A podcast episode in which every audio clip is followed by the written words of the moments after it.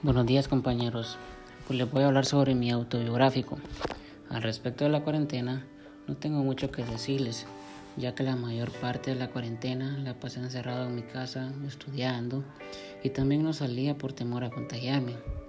Y pues una de las cosas a las que me costó adaptarme es el uso de la mascarilla y el toque de queda, ya que uno está acostumbrado a otro tipo de vida a salir a molestar de noches, ir a ver partidos, ir a dar vueltas en la moto. Y con del toque de queda, pues uno no se hallaba a estar tanto tiempo en la casa. Pero todo está en que uno se acostumbre, ya después lo ve como algo normal. Y pues con respecto a la pandemia, hasta el día de hoy, gracias a Dios no hay ningún afectado dentro de la familia y pues espero que esto de la pandemia se acabe pronto y regrese toda la normalidad.